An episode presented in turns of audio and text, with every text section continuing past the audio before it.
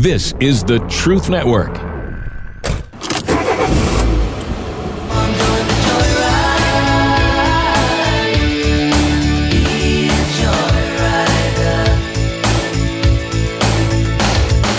Welcome, fellow adventurers, to the Masculine Journey Joyride podcast. This is a brand new show from the guys you know.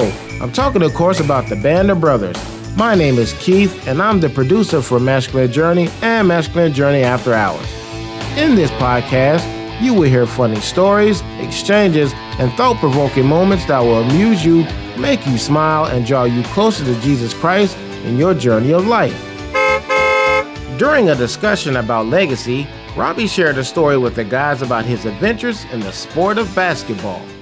People have heard me the story of banana pants. I was six foot five, 130 pounds. I tripped over my own feet.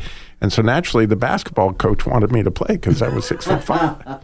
But I couldn't stand up. And as a result of not being able to stand up because I only had size 11 feet and this huge body, I fouled a lot because I didn't mean to. I was just falling down on people. It was it was, it was a deal. And so I'm falling all over the court, and you know I'd been uh, trying to get in the game, and finally the coach gets me in the game, and and and you know within four minutes I foul out. I'm falling on people, but I'll never ever, as long as I forget. It's one of the neatest moments of my life. Is he came over to me, you know, truly with complete grace of Robbie, man, I'm so proud of you. You know, look at your arms. Look at how you've been hacked. I remember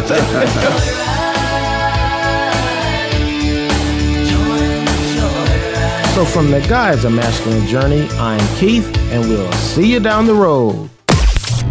This is the Truth Network.